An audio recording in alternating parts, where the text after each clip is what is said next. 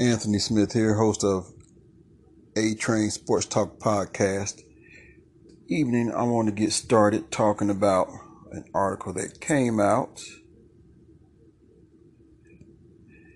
LSU to play Southern and Grambling in football in first ever matchups, officials announce. LSU finalized plans to play Southern and Grambling in football for the first time in LSU history, school's official announced. LSU and Southern will meet September 10th in 2022 in Tiger Stadium. LSU and Grambling will play September 9th, 2023 in Tiger Stadium. This is an incredible opportunity to join our fan bases of these historic Louisiana institutions and championship programs, LSU Athletic Director Scott Woodward said in a statement. These dates will be the days to celebrate not only football, but the state of Louisiana and all of our people. It's time, and we are all proud to be a part of it. LSU has played nearly every in state team in the past 10 years Tulane in 2009, uh, University of Louisiana 2009, McNeese State 2010, University of Louisiana Monroe 2014, Louisiana Tech 2018, and Southeastern 2018. Nicholls State is scheduled to play at Tiger Stadium on October the 3rd, 2020. Though LSU and Southern's campus sit about 10 miles apart, the schools have never played each other. Both sides expressed mutual interest in recent years, and they came to an agreement over the last few months. We have a great relationship with all universities in our state, said Ed Orgeron. Coach Ed Orgeron said, It is important to LSU to have a great relationship with all of the universities in our state. So there we have it. LSU is scheduled to play Grambling and Southern, two historically black college universities. So, what does that do for schools such as Grambling and Southern University? Well, for one, it gives them the opportunity to play on a bigger stage. Also, it's an economic boost to those universities. Now, I'm not going to go out on a limb and say that one year Southern's going to knock off LSU and Grambling's going to knock off LSU. I'm not going to say that. Can it be done? It can be done you can't count it out. I mean, you look a few years ago, and I believe uh, I forgot who it was, but they beat UNLV. Was it Troy State? I'm not sure, but one of these historically black college and universities they knocked off UNLV. Granted, UNLV is not an LSU team. Let's let's just get that out there right there. But this gives those kids at those schools a chance to play against different competition, a chance to play in a stadium that otherwise they might not be able to play in had they went anywhere else. And you think of it as me, this is me thinking this, you think of it as a recruiting tool. When you go into a kid's front room and you're recruiting and pitching them, they want to know what types of team they're going to be playing. You say, look, we have LSU on our schedule. Now, you also have to look at there's a risk factor. Is the payout worth the lopsided losses and the risk of in- injuries? Is it worth it? That remains to be seen. But the fact that we see LSU doing this scheduling, I think it's a step in the right direction. Now, the question is Will Alabama follow suit? Auburn has done it. So why not Alabama? Yes, Alabama do play lesser schools, but they haven't played HBCU schools. So my question to Alabama is, what's the holdup? I'll have more after this.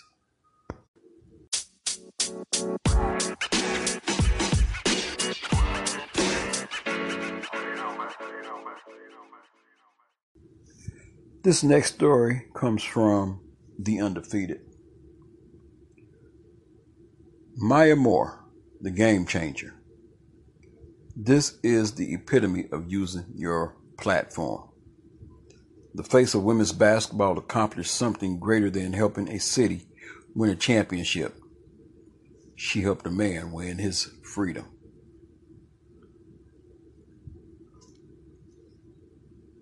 As Jonathan Irons walked out of the Jefferson City Correctional Center on Wednesday evening, Maya Moore felt overwhelmed.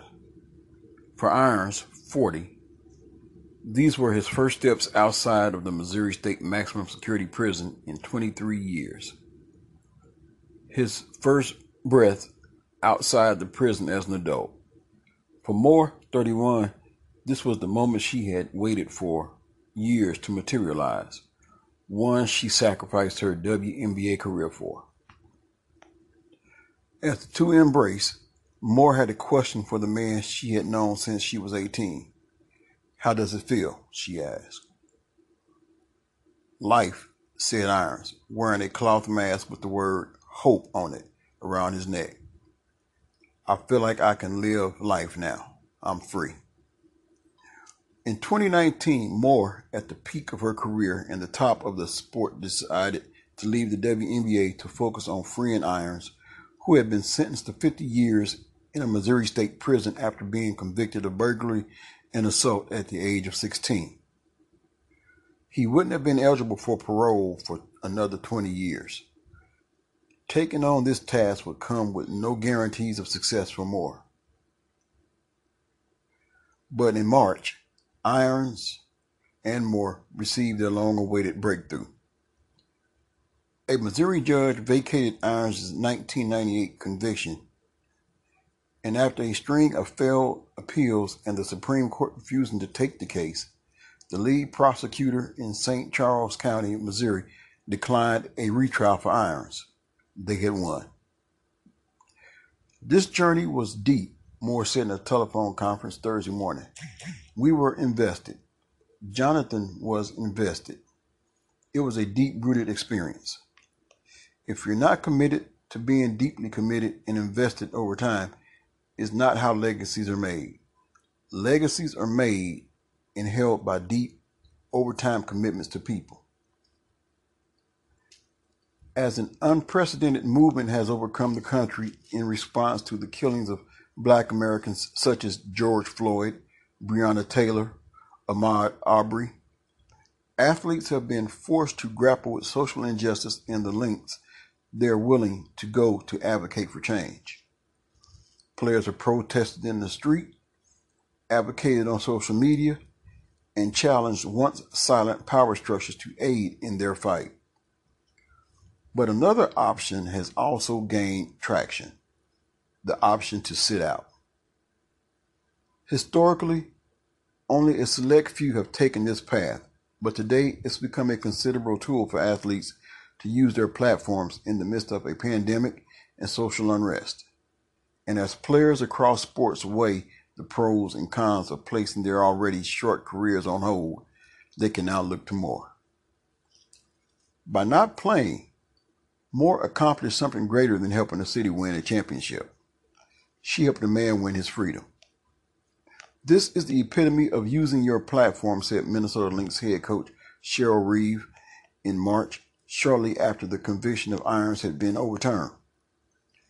She's not dribbling up the court, not making a move, but the way she's giving of herself is the same way she gave as a teammate, as a professional to her craft.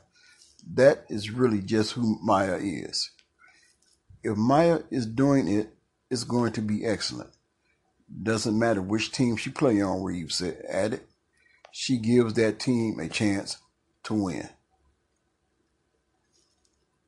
Reeve, who had been Moore's coach on the Lynx since Moore was the overall number one pick in the 2011 draft, has been present since the beginning of Moore's leadership on the topic of racial injustice. In July 2016, in response to the shooting deaths of Alton Sterling, Philando Castile, as well as members of the Dallas Police Department, Reeve helped facilitate a demonstration by her players. During a news conference before a game against the Dallas Wings, the Lynx four captains, including Moore, wore shirts that read, Change starts with us. Justice and accountability on the front. Castile, Sterling, and the Dallas Police insignia were listed on the back along with Black Lives Matter. Reeves said Moore felt strongly and was very thoughtful during the construction of the 2016 demonstration. But the longtime coach says she was surprised when Moore put her basketball career on hold two years later.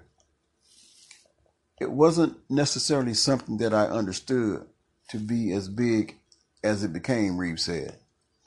I don't know at what point that it became as big as it did that she would want to sacrifice a part of her career for it. To understand the magnitude of what Moore has accomplished in 2020 requires both the framework and an appreciation of what she left behind on the basketball court. By the age of 29, Moore had won four WNBA championships, a finals MVP, league MVP, was a six time All Star who won two Olympic and FIBA World Championship gold medals, two EuroLeague titles, and international team championships in Spain and China.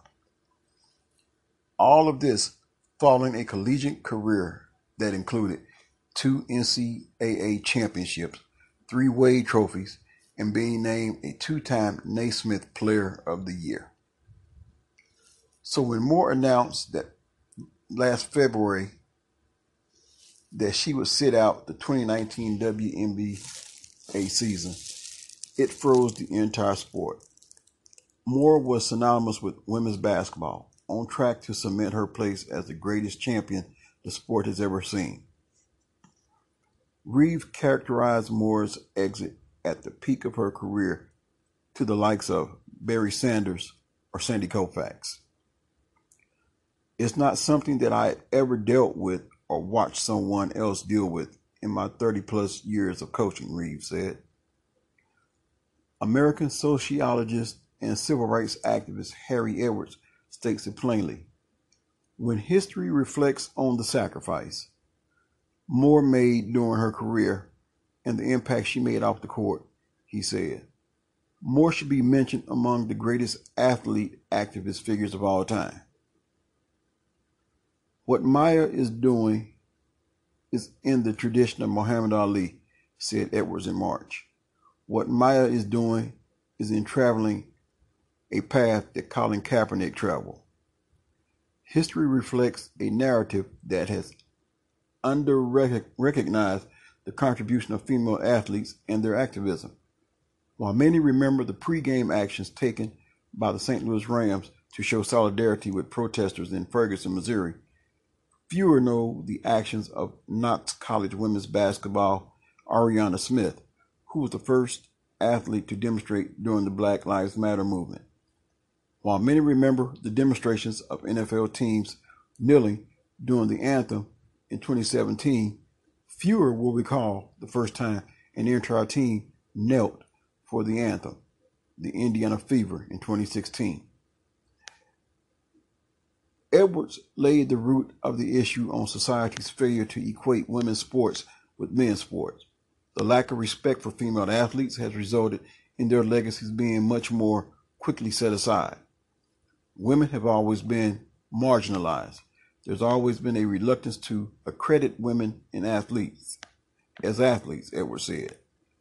The challenge that Maya poses is not just one of social justice, it's to do you understand the magnitude of my sacrifice? Because that too is part of the struggle for justice and equality in American society and she poses that. Until women's sports is publicly held in the same regard as men's, and Moore is viewed as one of the best basketball players ever, irrespective of gender, the magnitude of Moore's legacy can't be fully contextualized and thus adequately understood. What Ali gave up made the magnitude of his commitment even greater. What Curt Flood gave up made the magnitude of that comment commitment even greater. Because not only were they doing it on principle, but they walked away from so much to do it, Edwards said. Until we understand and appreciate women's sports, then that aspect of Maya's contribution is going to be minimized. Whether or not Moore's legacy will permeate the narrative of sports' greatest athlete, activist, her impact and the lane she created has already inspired the next group of change makers. This WNBA season, three players have joined Moore in opting out to fight for social justice. Natasha Cloud of the 2019 WNBA champion Washington Mystics, and Tiffany Hayes and Renee Montgomery of the Atlanta Dream. I always make sure to tell people she's a trailblazer, Montgomery said. Everybody gets why I do it now. She did it two years ago. I'm getting a lot of, of media attention for what I'm doing. They did it before it was cool, before it was understood. Cloud, who herself has used her platform to advocate for solutions to gun violence in the Washington metro area and social justice nationally, feels nothing but pride for Moore and what she's accomplished off the court. To be the face of women's basketball, not only here in the States, but everywhere worldwide. To step away from the game and from something that is all about you. To be selfless and do something that is bigger than yourself. And for just the love of the of other people and understanding. It's a testament to who she is as a person. On Thursday, Moore said that while she has been able to get some rest away from the court, she believes her family needs to enter into a new season of rest after the long fight for Irons' freedom. She says she plans to sit out this WNBA season as expected and added that she's been inspired by the wave of athletes who have also dedicated part of their careers to making a tangible difference in their communities. Seeing athletes mm-hmm. looking mm-hmm. inside of themselves saying, What can I do to empower someone else? is amazing, Moore said. I'm pumped that people are understanding where the real change lies as far as giving something up. What an incredible story about an incredible athlete, but more importantly, an incredible woman, Maya Moore, a game changer. I'll be back with more.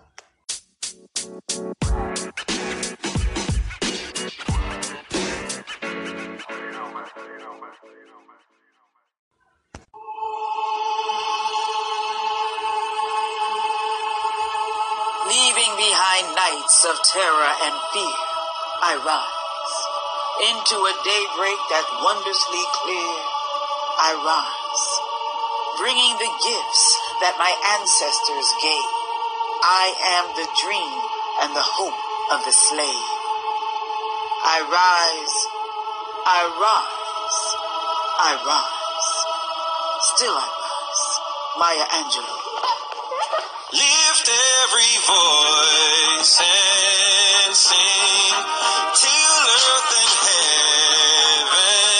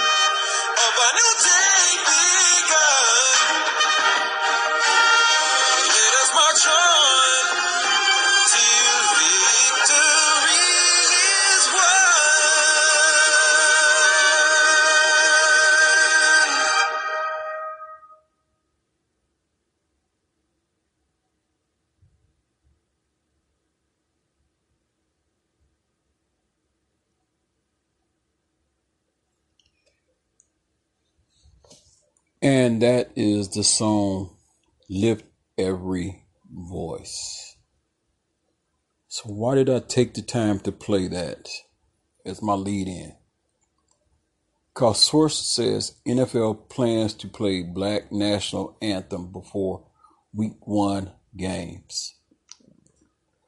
I find it interesting before I get into that story because me personally, I've often thought, you know, the NBA they do things, especially televised games, to honor Black history during the month of February. But the one thing I've always noticed was missing was why isn't that song played?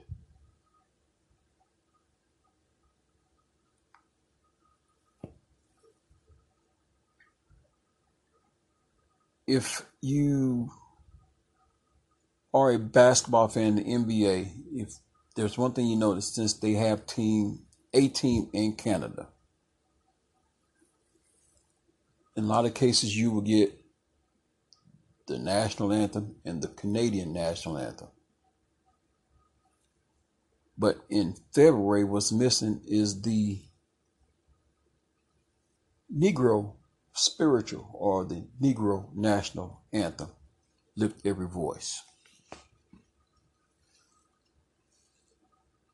So, this article here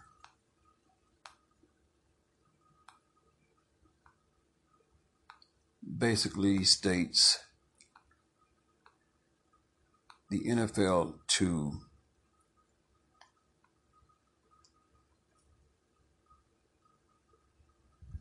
play the anthem. And the article reads thusly Lift every voice and sing, traditionally known as the Black National Anthem, is expected to be, be performed live or played before every Week 1 NFL game, and the league is considering a variety of other measures during the upcoming season to recognize victims of police brutality. A source familiar with the league's discussion told the undefeated on Thursday. The song will be performed before the Star Spangled Banner, the source said. The NFL's season opener is scheduled for September 10th, with the Kansas City Chiefs hosting the Houston Texans. Having recently displayed increased awareness about the problems of systematic racism, the NFL, in collaboration with the NFL Players Association, is also considering listing the names of victims on uniforms, through decals on helmets, or patches on jerseys. The NFL also may produce educational program about victims, among other plans. Early last month, Commissioner Roger Goodell in a video admitted that the league had erred in how it handled peaceful NFL player protests of police brutality and systematic oppression. Goodell condemned racism and affirmed that Black Lives Matter, pledging his allegiance to the players in the battle for equal justice under the law. Also in June, the league revealed plans to increase its social justice footprint by pledging to donate 250 million over a 10-year period. The league hopes its efforts demonstrate a genuine commitment to the public, players, and coaches that player voices continue to be heard, the source wrote in a text message. This is key to educating fans and becoming a prominent voice in the fight to end racism. So there you have it. Week one, Negro Spiritual, the Black National Anthem, Lift Every Voice. Now, my next question is Will other leagues catch on and do the same? Because it doesn't just stop there, but I think it should be a continual thing.